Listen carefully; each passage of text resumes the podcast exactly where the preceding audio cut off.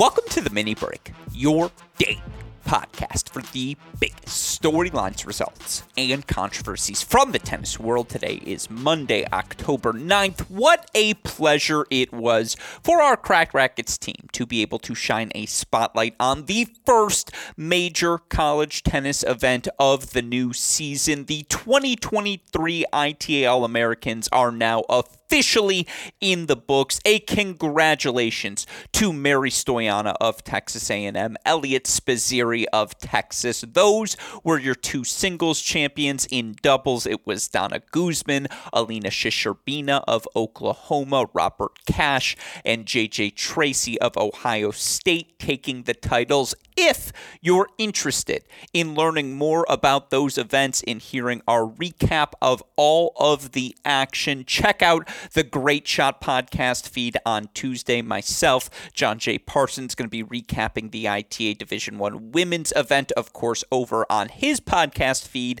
The No Ad, No Problem podcast will be breaking down the All American men's results. So, a massive thank you again to the ITA. Thank you to all of you listeners who tuned into our coverage. If for some reason you'd like to go watch the replays, you can do so as they're housed on our Cracked Racquets YouTube channel, a channel, by the way, you should subscribe to if you haven't already. That said, given we were doing 12 hour broadcast days for that All American Championship event, we were unable to podcast about so much that has unfolded over the last five, six days in the tennis world. You had Jannik Sinner getting his first victory over Daniil Medvedev, winning the title in Beijing. Iga Swiatek winning the 1,000 level event there as well. Rybakina beating Sabalenka in the quarterfinals. Swiatek beating Gauff in the semifinals. Samsonova making the freaking final. A lot of meat on the bone as it relates to Beijing storylines, things I'd like to discuss here on this podcast. That said, I'm going to ask for a little bit more patience for from all of you listeners. Excuse me. There are so many different storylines I'd like to explore. It's always nice for me to have someone on this show to bounce them off of. So, David Kane will be joining me on Tuesday to recap all things Beijing. Again, explore every storyline we might have missed over the past few days. So be on the lookout for that podcast to drop Tuesday around 4, 5, 6 p.m. ish, right as you are making your commute back from wherever it is you spent your day. On this podcast, I want to offer you all an update on the biggest event happening right now in the tennis world. That, of course, is the 1000 level ATP action happening in Shanghai. We've had so many different results unfold that have piqued my interest. 12 seeds upset in round number two. I have three and a half seeds listed as my upsets in round number three. Certainly Korda over Medvedev, something for us to discuss. Humbert over Tsitsipas in upset. But again, given their respective recent form of late. I don't know how shocking that result is. You also had Dimitrov over Khachanov, a upset by seed, certainly not an upset by recent form. Fritz getting knocked out by Diego Schwartzman is absolutely an upset. So again, three and a half ish round three upsets to go with the 12 we saw in round number two. Our round of 16 is now set. And of course, we've got plenty of juice despite some of the early upsets. Carlos Alcaraz still alive, Jannik Sinner still alive. And then, of course, all those candidates vying for the title in my mind of who's the sixth best player in the world right now on the men's side. I have, as I have said repeatedly of late, I think the top five is pretty clear. Djokovic, Alcaraz, Sinner, Medvedev, not necessarily in that order. Zverev as well.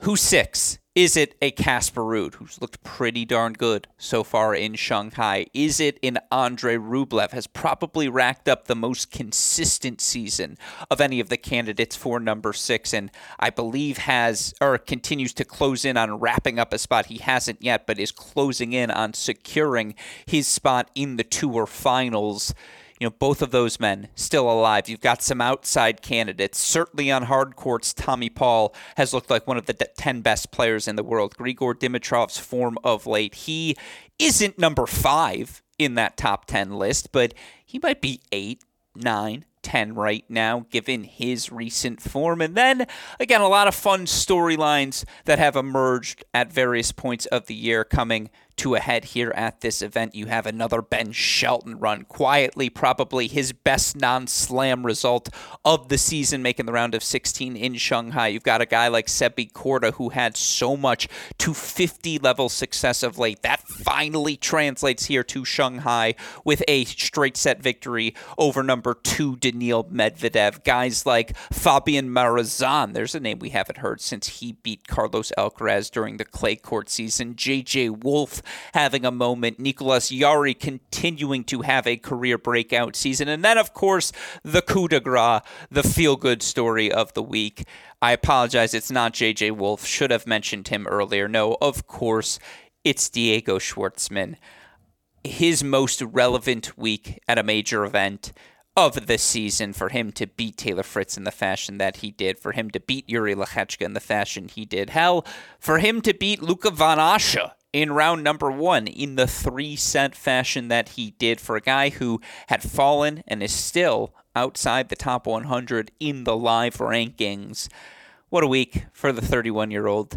It's a six minute intro. That's a testament to how much we have to discuss here on today's show. And again, we're saving Beijing for David Kane tomorrow. We're saving All Americans for the Great Shot podcast feed, as well as John Parsons' No Ad, No Problem feed. We're saving all Challenger thoughts for Damian Kust on the Great Shot podcast feed. On this show, I want to offer you all an update on Shanghai with, again, more still to come. Of course, the reason we're able to do that day in, day out here on this show or at least when we don't have 12 hour broadcast days, day in, day out here on this podcast, is because of the support we get from all of you listeners. Again, to any of you who checked out our broadcast of the ITL Americans, a massive thank you to you. It's because you continue to tune in that we have opportunities to expand what we want to do here at Cracked Racquets, provide the sort of coverage that all levels of tennis deserve, not just the 1000 level events, not just the tour level action, the slams, but challengers, futures, college, juniors. We love it all. We try to shine a spotlight on it all. A thank you to you listeners who continue to tune in day in, day out to make those opportunities possible. A thank you to the support we get from our friends at Tennis Point as well. Tennis-point.com. The promo code is CR15. All right, let's go round by round of what we've seen on the men's side in Shanghai so far.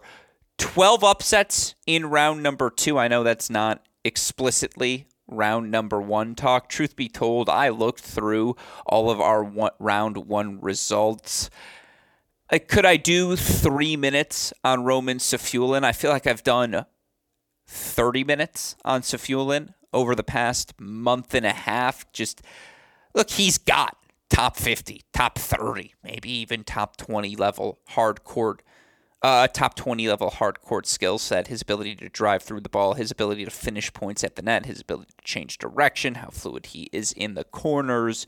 I know he's not the biggest guy, but man, he uses his quickness so well to beat you to the spot. It was a really high level from him in round number one to knock off Andy Murray three and two. Again, on paper, you're like, ooh, that's a tough loss for Murray. It's not. That's how well Safiullin has played of late. Of course, he reaches that final in Chengdu a few weeks ago, beating Evans, beating Musetti before getting knocked off by Zverev in three sets. Of course, Safiullin went on to provide one of those 12 round two upsets, a straight set three and one win. He dominated Sasha Zverev uh, in their round of 32 battle. And look, he won 89% of his first serve points.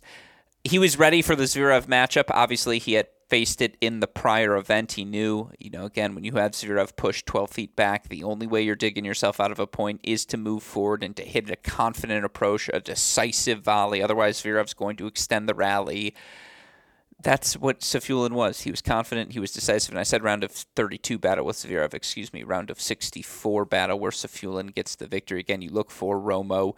He's won 17 matches this year at the tour level. That's more or about double his career high, which last season was nine total victories. You look for Safiullin now. He's currently sitting at 42 in the live rankings. It's one off his career high. Yes, he gets knocked off by Ben Shelton in three sets in round of 32, round number three, which, by the way, might quietly be Ben's best non. Not, not quietly. That is Ben's best non slam victory of the season because he, I mean, again, it was one of those matches where Ben just kept on swinging, and because he has that elite firepower, you see how all these thoughts are blending together. That's going to be the theme of today's show more broadly than anything else. But Safiullin asks every question. Safiullin can absorb pace as well as anyone, and yet these these courts are a little slower. Feels like they are a little higher bouncing. It feels Indian Wells light esque conditions, and man, Shelton's kick you give him that much more time to have the opportunity to swing through the forehand. His ability, regardless of the speed of the court, because he's so confident moving forward to finish points at the net. I mean, he played so decisively. Safiullin was broken twice, once in set number two, once in set number three. That was enough for Shelton to win in three sets. Again, Ben now 20 in the live rankings. That's crazy to me. He's 18th in the points race. There are four Americans in the top 18 Fritz, Paul, Tiafoe, Shelton he's 20th in the live rankings. Ben's won main draw matches this year at how many tour level events? He won at Australia, Indian Wells, Estoril, Barcelona, Queens Club, Wimbledon, Canada, Cincy, US Open, Shanghai. So he's won first round matches at 10 events, but how many events has he won multiple matches this year at the tour level? Australia, US Open, and now here in Shanghai. Slam Slam 1000 level event. That's Captain Clutch. Again, you look for Ben this season 21 and 23 overall. He's under 500. He's 20 in the world. Speaks to his peak, what that looks like. Again, he was broken once against Safiullin, 4 and 4 against Munar in round number 2. He's seated 19th in this event, obviously playing this Asian swing for the first time. He was not one of the seeds upset. He looked spectacular ending the run of Safiullin. But again, if Safiullin makes a round of 16, a quarterfinal in Australia, the only ones will be sh- that will be shocked will be the people who haven't been paying attention because that's how good he's been of late. It's a bit of a schedule loss for Zverev, who just never had his rhythm, but great win for Safiullin, again providing one of our 12 round two upsets. The other seeds upset will rapid fire through them. Third seeded Holger Rune just played bad against Brandon Nakashima. Didn't have it at any point of the match. And by the way, I know I skipped through the rest of round number one. Schwartzman over Van Assche in three sets. We'll talk about him more later. Watanuki three sets over Jerry Shang. That was a really fun match. Again, Yosuke Watanuki has done so much winning this season. You look for him across net levels now. Watanuki 36 and 19 overall on the season. He's currently sitting at a new career high, 71 in the live rankings. Not too shabby for the 25 year old. Matteo Arnaldi, another story is he got knocked out in round two by J.J. Wolf, but talk about consolidating his spot in the top 50 after making the round of 16, beating Norrie at the U.S. Open. He's 43 now in the live rankings, and you know, again, one off his career high, 22 years old, in a perfect spot entering next season.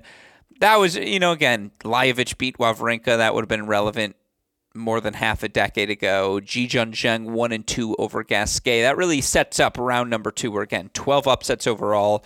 Rune knocked out in straight sets by Brandon Nakashima. A win two result.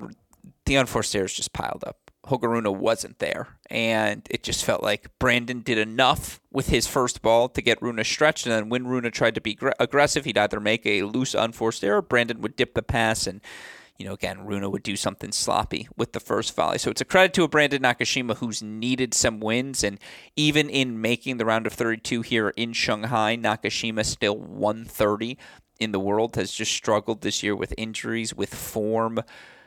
Again, did well I thought to make a third round here and did well to at least ask all the right questions of Rune. but that's a Holger Rune who's still struggling with his form, who's dealt with a bunch of injuries here in the back half of the season.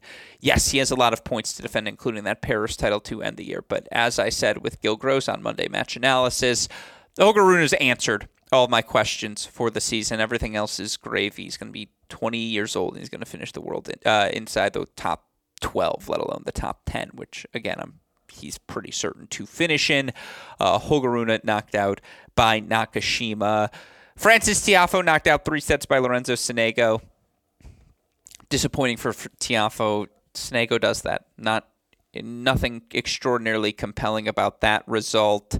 You know, Cam Norrie continues to struggle. Three set loss, 7 6 in the third to JJ Wolf. Big result for JJ Wolf, who I think is pretty clearly one of the 25 best players in the world on hard courts. You look for Wolf overall this season 28 and 22 uh, 25 and 21 when he's played tour level events. 17 of those 25 victories coming on hard courts. 8 and 8 on natural surfaces. 17 and 13 overall on hard courts. He made a semifinal in Dallas, a semifinal in Atlanta, quarterfinal in DC, now round of 16 here in Shanghai. Round of 16, obviously, at the Australian Open to start the year as well. That five set loss to Zheng Zhizhen, first round of the U.S. Open, one of the more difficult first round draws of any match, considering Zheng Zhizhen has also proven himself not just to be one of, I think, one of the 50 best players in the world this season. You look for Zheng Zhizhen, 26 years old, currently 57 in the live rankings, 54 in the points race. He gets wins uh, at this event again impressively. Uh, knocks out a seed, of course, does Zheng Zhizhen uh, in Thomas Martin Etcheverry 6 4 in the third in round number two. Of course, round number three follows that up with the 6 and 2 win over Nakashima. You look at some of his Masters results this season for Zheng Zhizhen, who now with this result, I believe 29 and 27, has snuck his way now over 500 to A, get to do it on home soil. I imagine that's extraordinarily exciting, but you know, again, you look at his significant results. Madrid Masters quarterfinals. What uh, Hamburg 500 semifinals makes third round at Roland Garros, third round U.S. Open, now round of 16 in Shanghai. I think he has been one of the 50 best players in the world. His weapons hit through any court and give him a little extra time again. Uh, can just be so definitive. I was not particularly shocked to see his upset of Etcheverry, although again, that was as competitive of a match as expected. I do think Etcheverry's played better hard court ball this season, even if the results haven't necessarily been there.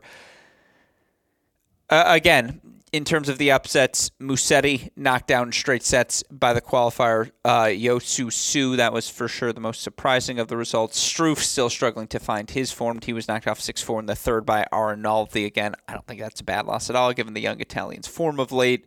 23rd seeded Griekspoor knocked out in round number two, forced to retire against Dusan Lajovic. Unfortunately, yeah, he has dealt with injury issues throughout the season. Last few upsets Arthur Fils over Davidovich Fokina. Arthur Fils is going to be everyone's candidate to be the breakout star of the 2023 season. And yes, he got knocked out in three sets by Tommy Paul in round number three, but he fought off set points in that second set breaker. His weapons are ridiculous. The slower the surface, the more explosive he seems. I mean, just has all the skills, has the movement, has the fluidity, has the first serve, just waiting on the consistency. And that's the certainly the thing that more than anything else comes with experience, with time, when you know how to pick your spots better. I mean, again, guy is a future superstar in my opinion. Superstar might be a stretch, but he's a future top 10 player. And I suppose take with that what you will. The first time in a long time I can say that about a uh, French men's tennis prospect. So, again, he provided one of your upsets, knocking off uh, excuse me, Arthur Fils knocking off Alejandro Davidovich Fokina. Lehecka knocked out in three by Schwartzman. Uh, and then the last one in round, last two I want to talk about in round number two, Fabian Marozsan, three and five over de Minaur. Look, Marozsan gets hot, man. Slow surface when he can swing freely. Obviously, gets that win over de Minaur. Takes advantage of the Lajovic round three matchup. Three and three there. You look for Fabian Marozsan now. The 24 year old's up to a new career high 77 in the world get to know his name, get to know his game style. We'll talk about him a little bit more later. The other upset in the last round two matchup, I really want to lock in on. Look, it's tough for Felix Auger-Aliassime. The wins just aren't there right now. He gets knocked out 7 6 4 6 6 3 by Marton Fucsovics. It's an and now with this loss, I think he's lost what nine of his last ten. You want to go beyond that? Felix has now lost not just nine of his last 10, but 12 of his last 14. You look for him in this 2022 season. He's 14 and 17 overall. Obviously, still has Florence title, Antwerp title, Basel title, Paris semifinals to defend the rest of this season. That's a ton of points for a guy who currently, what, is sitting at 15 in the rankings, could take a precipitous fall outside the top 30 maybe heading into Australia. I'll say this I know the wins aren't there. The level has gotten significantly better. I watched the Rune match. He was broken twice. That match was level, other than he blinked once to start the match. Uh, you know, broken in his opening service game. Rune connects on a couple of down the line passes to break him the second time. You know, this match one of four. He faced four break points. He was broken three total times in this loss. I thought he was much more patient with his forehand than he has been of late. Again, Fucsovics connected on a couple of passes to break him in that third set got a little, you know, Felix with an incredible track down, flick of the wrist, forehand pass to fight off one of three match points he fought off. Ultimately, misses probably the easiest return he had on the fourth match point. His level's getting better. He's moving better in and out of corners. There's just more consistency in everything he's doing. Again, the results not there yet, but the level is certainly improving in what I have seen from Felix Auger Aliassime. But Again, he is your 12th and final upset of round number two. Again, Rune, Zverev, Tiafoe, Demon, Felix, Norrie, Musetti, Struff, Griekspoor, Davidovich, Fokina, Lehecka, and Etcheverry all knocked out in the uh, in round number two in their opening matches. Round number three again, three and a half upsets. Let's start by the one that was most surprising. Certainly, Diego Schwartzman is having himself a week 6 4 3 6 7 6. He knocks off Taylor Fritz. Again, you look for a Schwartzman who, overall, in this 2023 season, 15 and 25 overall, which means he came in 12 and 25 overall on the year. Still, even with this week, winning fewer than 40% of his matches this season. I mean, it's the way he's done it. Three sets in each of his matches, over what five, uh, over seven and a half hours on court between the three matches that he's played as a wild card into the main draw again outside the top 100 still but with this result now he's back up to at least number 112 in the live rankings I, he just grinded Fritz down. Fritz played extraordinarily tentative, and you know Fritz has been dealing with some injuries of late. Snuck out a three-set win in his opening match uh, of the event over Yosuke Watanuki. But man, Schwartzman just matched the physicality. He found the angles. He just continued. It was a vintage Schwartzman performance in the sense that he just continued to fight on every point, that there was no quit, that the physicality that's been so thoroughly lacking for him this season was there in every point that he played. Again, Fritz comes up with this ridiculous backhand down the line winner after a 25 shot rally, 5 4 in that third set breaker. Schwartzman right back to the line, grinds him down for a mini break at 6 5 manages to close things out after Fritz nets a backhand. Again, Schwartzman was just in the fight, showing off a little bit of everything. Now he's four and one against Nicolas Jarry, his round of sixteen opponent. I don't know how he has any gas left in the tank. I think this is a beautiful opportunity for Jarry to reach the quarterfinals. And by the way, should Nicolas Jarry do exactly that, he will be up to number 21, which would be a new career high for the Chilean. Wins over Sonego in round number two. Qualifier Trevor uh, Terence Atmane, excuse me, in round number one. I mean, it's just again after no signs of life, none. Vintage Diego this week in Shanghai. It's been fantastic to see it's been fantastic to see Sebi Korda find this form of late. Korda again making semifinals in Winston-Salem, making semifinals in Zhuhai, finals in Astana before the three-set loss to Mannarino. Now into the round of 16, knocks off Daniil Medvedev 7-6, 6-2, was down two set points in that opening set breaker.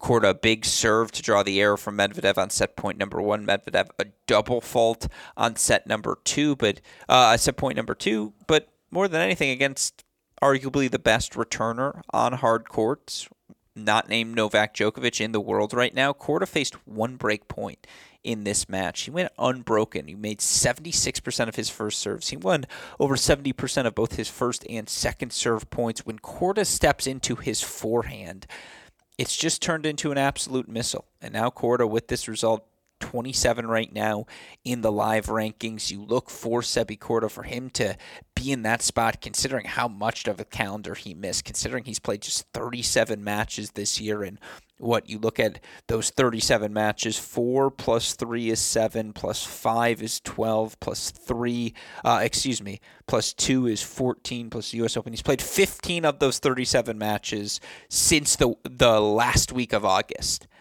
So that's in a 6 week span he's played 15 of those 37 matches it's enough to keep him inside the top 30.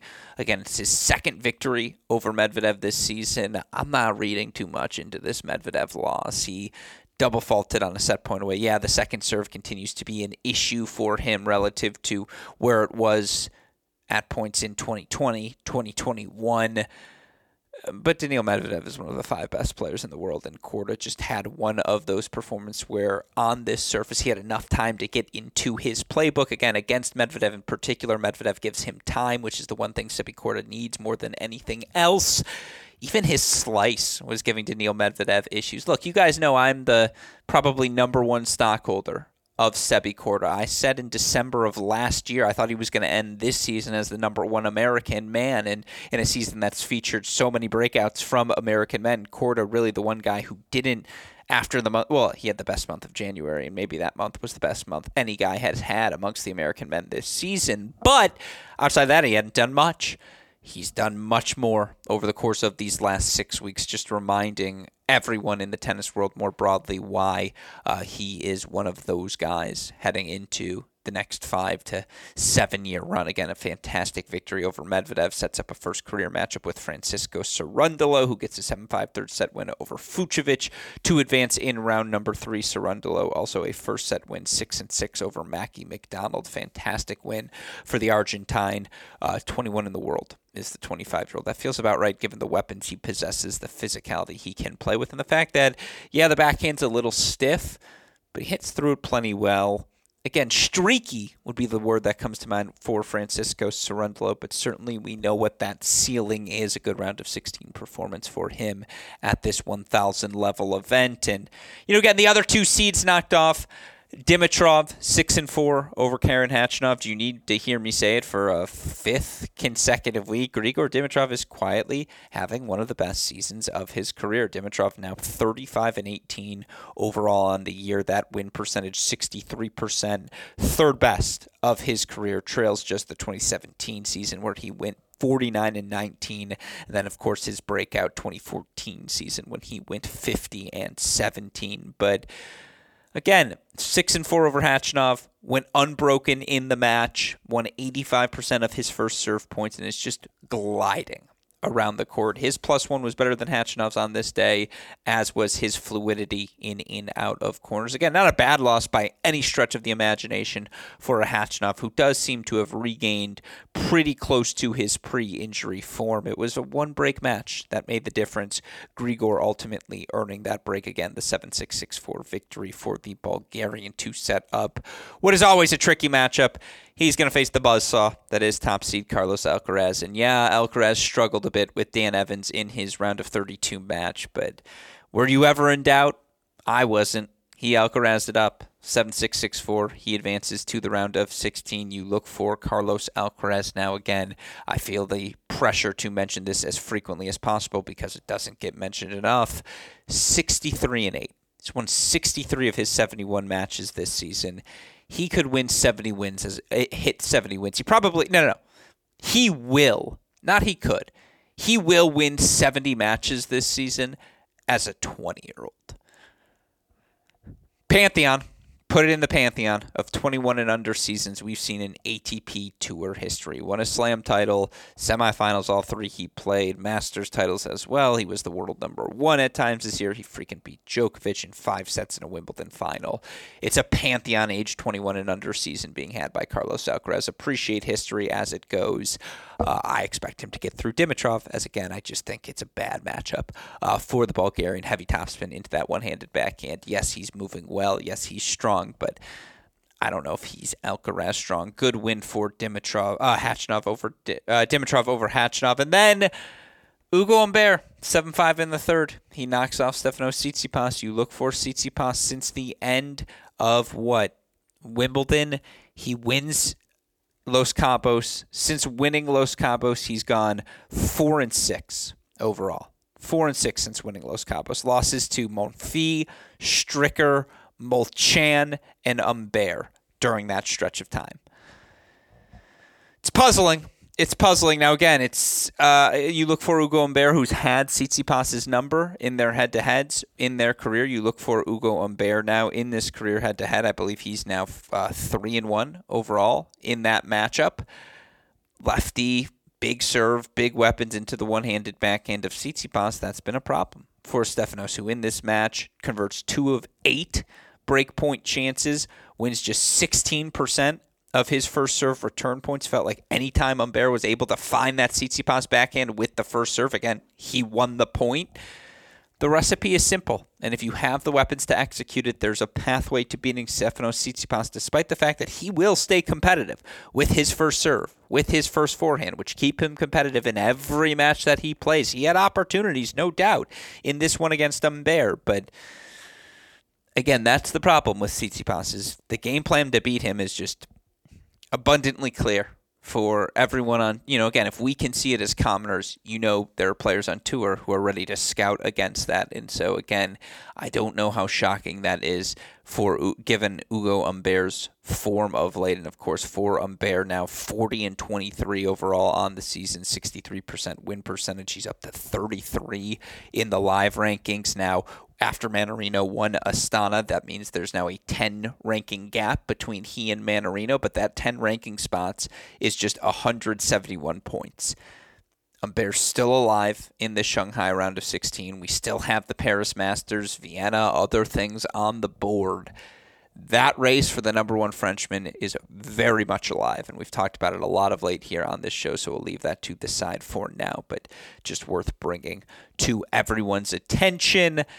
I mean, outside of that, pretty straightforward. Casper dominated four and two over Eubanks. Rublev three and zero oh over Mannarino.